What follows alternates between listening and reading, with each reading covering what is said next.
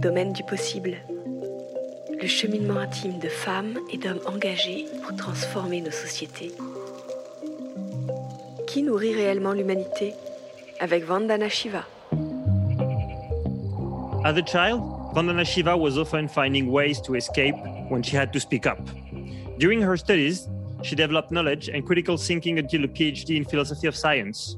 Being grabbed by environmental issues, she stood up to defend her cause and started to speak up everywhere. Like David facing Goliath, she succeeded to fight the greed and the globalized industrialized systems of multinational firms to defend the local, biodiverse, ecological production. In her book, Who Really Feeds Mankind, published at Domaine du Possible by Actes Sud, she demonstrates how agroecology made by small peasants is the only path for a feeding revolution, affordable for all, and for healthy eating. Hello, Vandana Shiva. Hello. Your scholar background had everything to lead you toward a career of theoretical debates. So, what made you change your direction? I haven't changed my direction at all. Since I was a child, I followed uh, two passions seeking truth and uh, being close to the earth. And um, my entire childhood shaped me that way.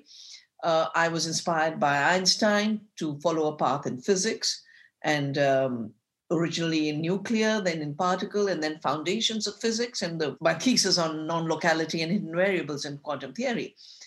And at another level, every one thing I've done on ecological farming, forestry, working with the women of Chipko, defending biodiversity and seeds, is all about the same lessons that I left learned in quantum theory, learned in my childhood, and learned with all of my scientific um, searches. Quantum theory taught me not to be reductionist and Cartesian and mechanistic. So I don't get locked into the forced, narrow reductionist disciplines that are meant to extract from nature. I treat nature as a teacher, and all of my activism flows from the knowledge I receive from nature. That nature is interconnected, that nature is alive, that we are part of nature. When you talk about addressing these giants, if you look at them in the context of the universe, they are little, little specks who have such inflated egos, they think they are the universe. And that illusion is what is leading to destruction. And I just draw my energy from being part of a universe, but knowing I'm a small part of it and playing my small role.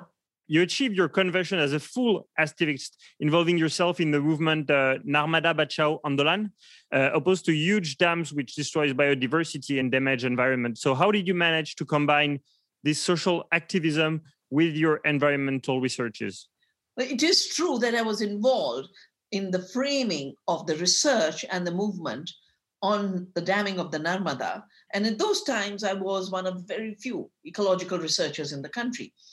But my ecological activism began in the 70s with the Chipko movement, hmm. with women of my mountain villages coming out and saying, You're cutting the trees. You think these are timber mines, but these are the sources of our soil and our water and our pure air. And today in climate change, they talk of ecological functions in watershed management, they talk about conservation forestry. Everything I learned from the women of Chipko is today's latest ecological learning. But it's the 70s that taught me ecological activism. And I also say Chipko was my University of Biodiversity. It was my University of Ecology because from women who had never been to school, I learned the deepest and best lessons. And if humility has got cultivated in me, it's because having done a PhD in Canada, it's the villages of my mountain region in the Himalaya that have taught me everything I know. Tell us a little bit more about uh, what you've learned with your project uh, Navdanya.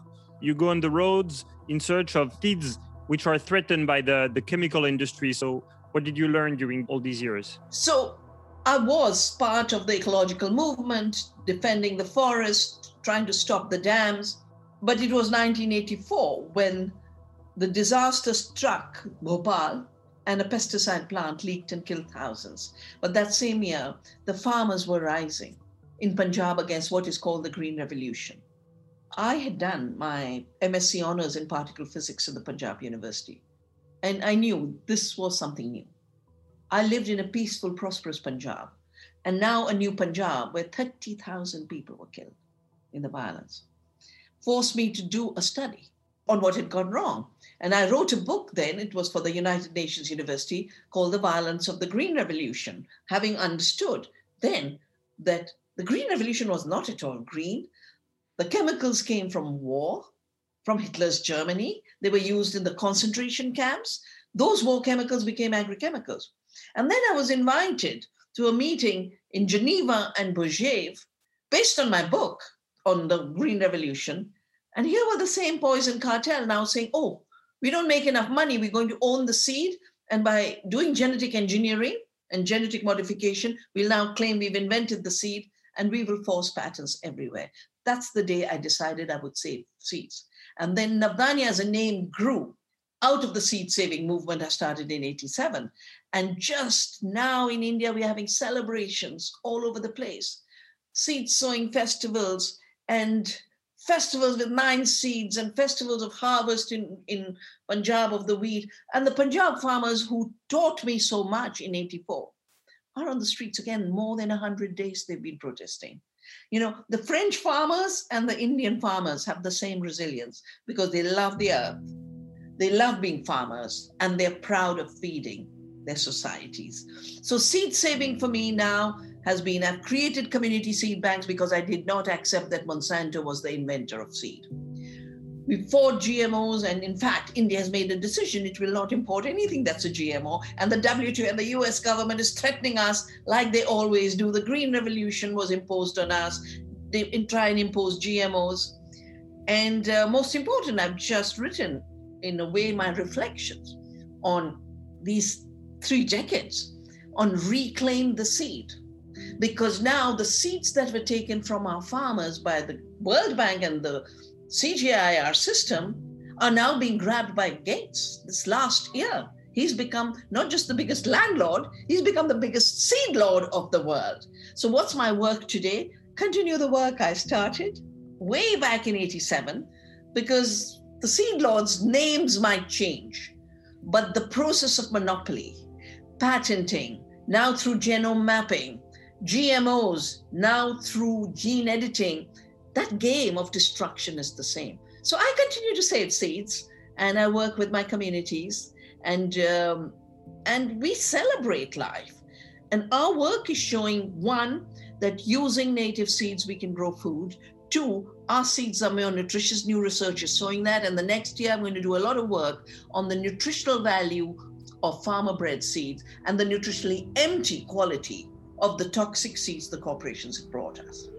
When you started to launch your battles, your crusade against uh, the Lord of the Seeds, weren't you ever afraid? Because recently in France, many journalists have to leave under uh, the protection of the police because they did attack mega firms from the agriculture world. We, we know that when they are offended, they know how to defend themselves and even threaten physically activists. So fear no. is never is never an option in your speeches. That's quite impressive. No, I mean it's not that the occurrence of threat doesn't happen, but uh, I have learned from my parents and from my life not to allow the threats of the powerful and the destructive to enter my soul and my spirit. But I'll give you two examples.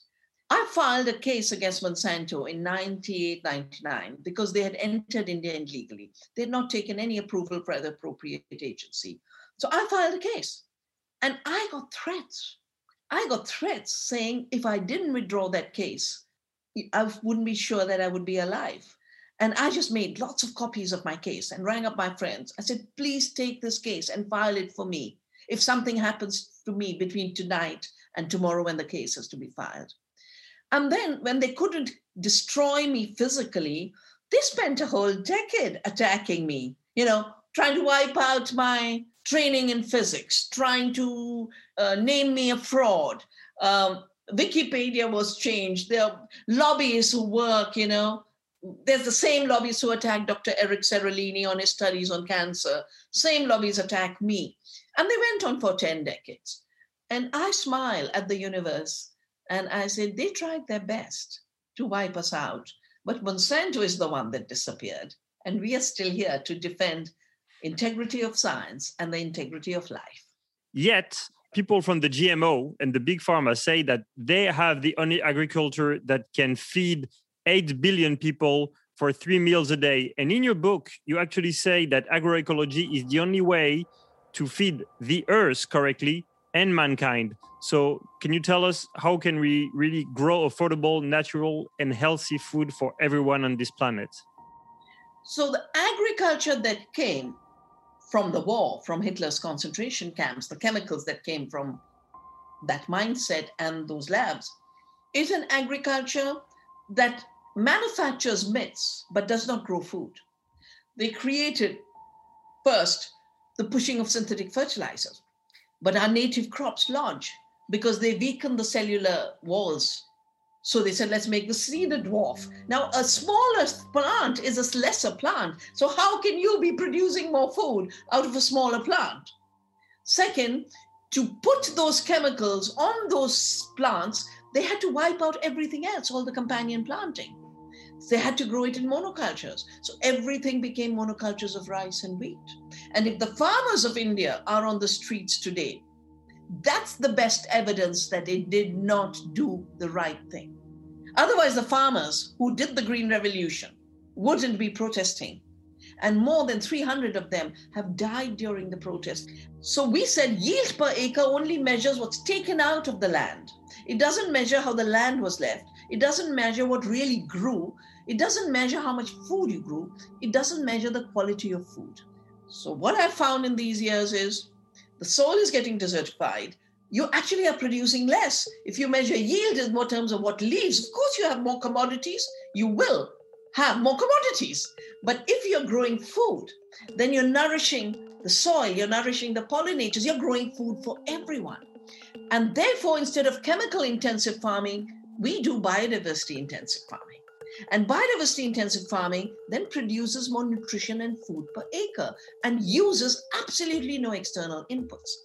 But even more significantly, our studies have shown that farmers who reclaim their seed, who do ecological agriculture, biodiverse intensive organic farming, who shape the markets and are not destroyed by the market, earn 10 times more than those who are enslaved in the global commodity supply chains. Because the global commodity supply chains sell costly inputs to farmers, get them into debt, and are destroying small farmers everywhere in France, in the United States, in India. And that's the reason our small farmers are protesting, saying, We will not be wiped out by you. You think we are an extinct species?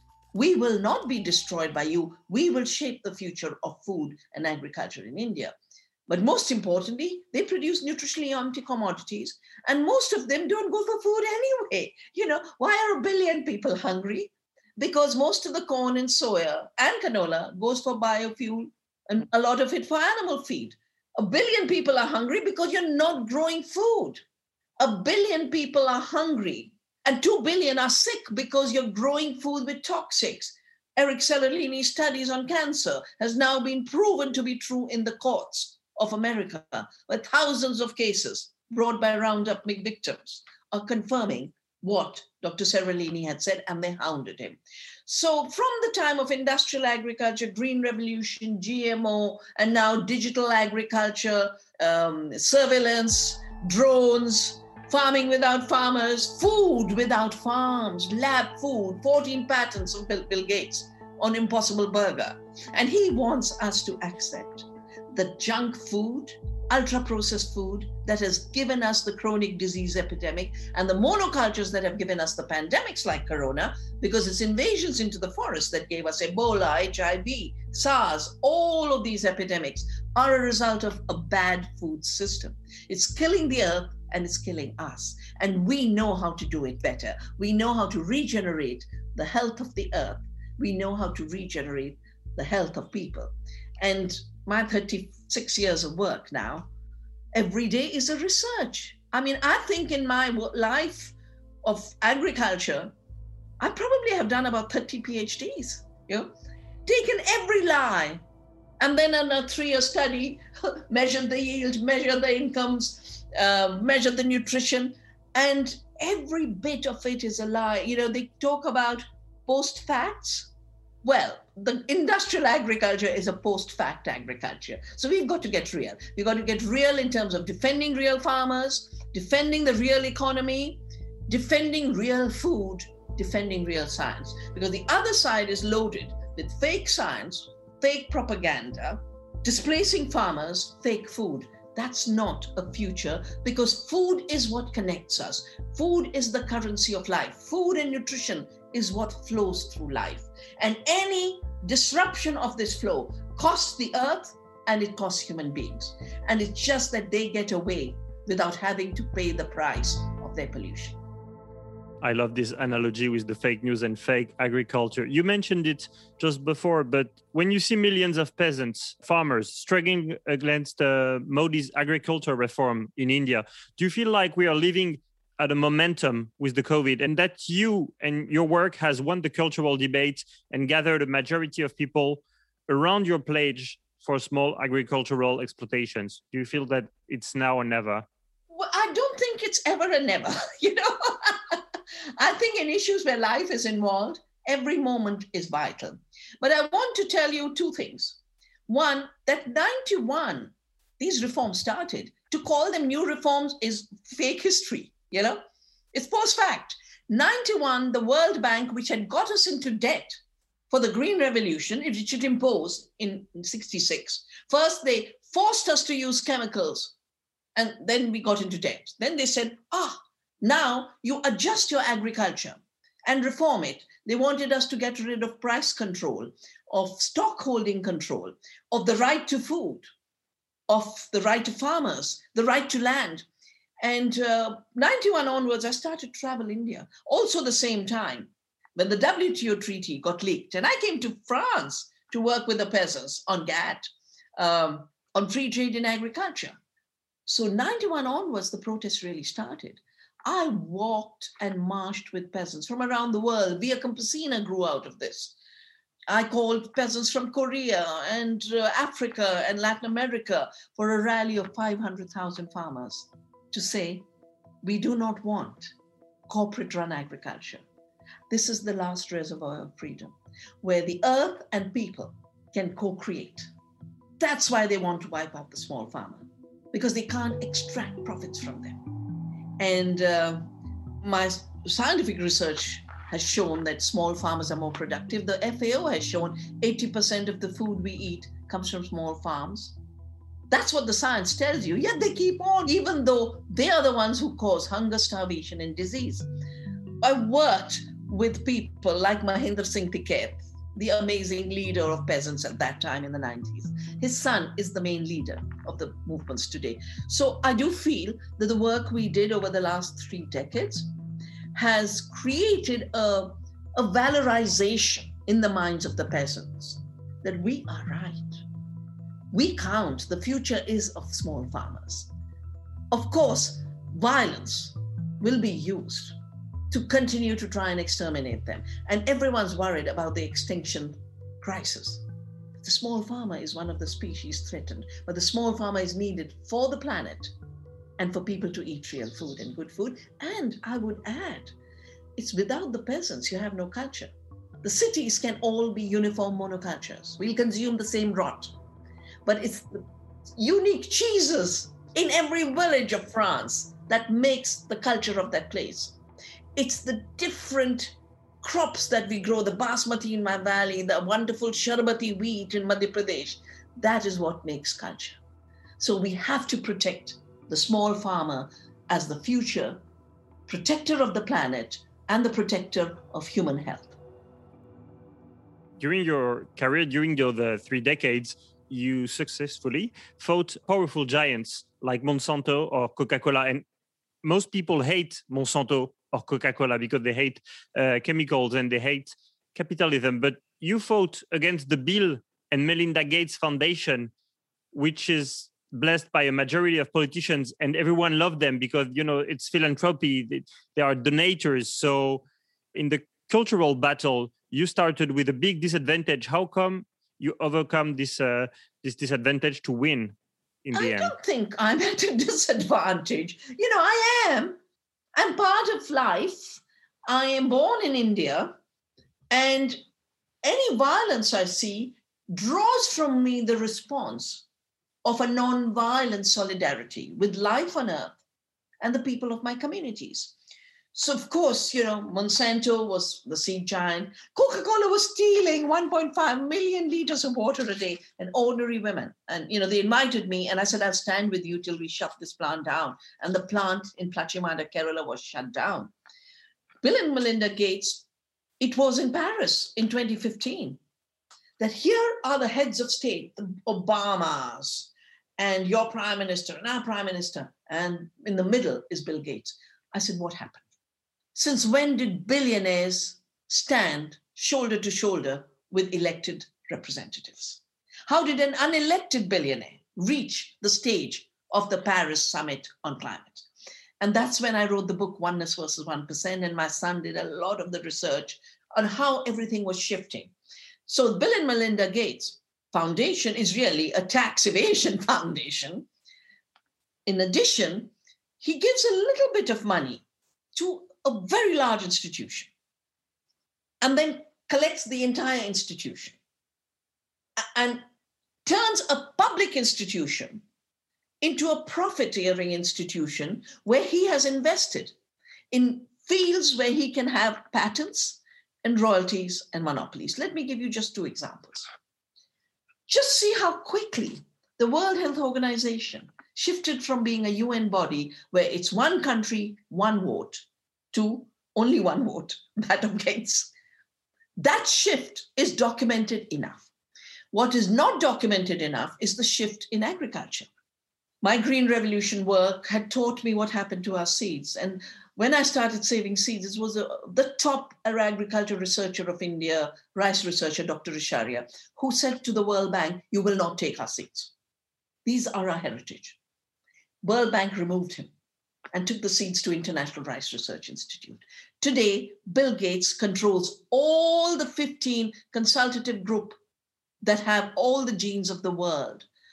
780,000 seeds of the farmers are sitting there, and Gates has taken it. So what does he do with this now? He now is profiteering in three ways. He's all the seeds, and all you need is a little bit of seed to do a genome map and take a patent, which is why he's fighting against the UN treaties that do not allow this. He is trying to dismember them. And he has actually managed to create a coalition. He's very clever. He creates a club for five gangsters and dismantles UN systems, takes three mafia and dismantles a government. Normal times, if we had normal times and normal vocabulary, we just call him a mafiosi. But today we call him, oh my God, the philanthropist. Second, from the rices he's stolen, he's now not saying, oh, you'll have the green revolution variety. He's now saying, you will eat golden rice. You will eat impossible burger.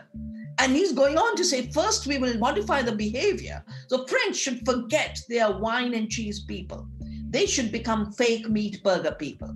Indians should forget that we are vegetarians. We should eat plant based burgers that look like meat. Yeah. He says we first modify their behavior and if that doesn't succeed, we will modify the regulations. Now, I have witnessed this for these 30 years. What have I witnessed? Make seed saving by farmers illegal and deregulate the industry of GMOs.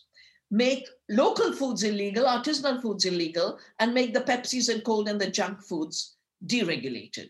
Gates is taking this deregulation system to the limit and in, in Europe, you're going through the attempt to deregulate the new GMOs, and he's financing the lobbying in Brussels.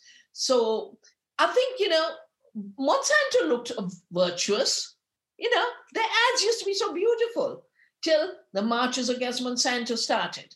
And I have a feeling that in five years' time, the angelic profile of Gates will go and he will be looking like the greedy monopolist, destroyer of democracy, destroyer of science, destroyer of life on earth. And it, this waking up is absolutely necessary because his dystopia is very harmful to the planet. And the final thing I want to say is his digital agriculture. Why has he become the biggest landlord in America? Not only because land is such a valuable asset, he wants to use land to create conditionalities you know, if he ran the 2015 climate agenda in Paris by dismantling the regulations, he is now trying to say farmers shouldn't grow food as food. They should grow raw material. Farmers shouldn't be rewarded for growing healthy food. Farmers should be rewarded by me for being an offset for my pollution. So he is working on a whole new net zero nonsense. And having lived through all the lies of the Green Revolution, all the lies of the GMO revolution, I said, Oh, we thought we had dealt with this. And he just gets lower and lower and lower in his absurdities of his claim. Cows have four stomachs, therefore they emit methane. No, Mr. Gates, factory farms emit methane. Cows that are free range and have stomachs adapted to the grass they eat. So we are in a for an interesting time, you know, interesting debates, but most importantly, awakening of our democratic spirit. May you be heard by billions of people. You're one of the very rare leaders in the world to be defined as an ecofeminist. So maybe to conclude, you could give us your pledge of how could ecofeminism make the world a better place? You know, I started to try and understand how is it that the women of my mountains rose against the logging and created chipko? How is it the women rose against the dams? How is it the woman of Bhopal who rose against the toxic poisoning? So I tried to understand why do the women rise? And then I understood that, you know, the Bacons and the Adam Smith had created a structure of defining nature as dead, women as a second sex. And women were burnt as witches in Europe during that period of redefinition. And of course, profit making as the only economy. So I said, this is so false. Nature is alive, women are alive, women are creative, women are holding the world because the work that really matters is the work of care, which doesn't count as work. And they say women don't work. So we need the new care economy. And I've just done a report for this Women's Day. It's called Earth Rising, Women's Rising, which is the distillation of the work of women farmers of India. And it is beautiful. Climate solution, disease solution, malnutrition solution, poverty solutions, all there in ecofeminism. And all that ecofeminism is remove the brainwashing and blinkers of capitalist patriarchy, an economy of greed, and a domination of men over women, not ordinary men, but the structures of patriarchy. The structures of patriarchy are the Bill Gates, are the World Bank, are the WTO. The corporation is a structure of patriarchy. And if they had realized that instead of defining economy around a greedy bourgeois man, they define the economy around a mother taking care of her family or the land, we'd have had a very different idea of economics. So, ecofeminism is the economy of the future, the science of the future, the community of the future. And it is for everyone because it is not that ordinary men shaped it, powerful men shaped it, and they continue to shape it in new ways. Thank you so much, Vandana Shiva. Bye. Dans cet épisode, vous venez d'écouter Vandana Shiva, autrice du livre Qui nourrit réellement l'humanité, dans la collection Domaine du possible. Les auteurs de la collection Domaine du possible proposent des initiatives originales et concrètes pour transformer en profondeur nos sociétés. Domaine du possible, une collection des éditions Actes Sud. Interview par Vincent Hédin, réalisation Clément Nouguier, enregistrement à l'arrière-boutique studio. Une production création collective pour les éditions Actes Sud.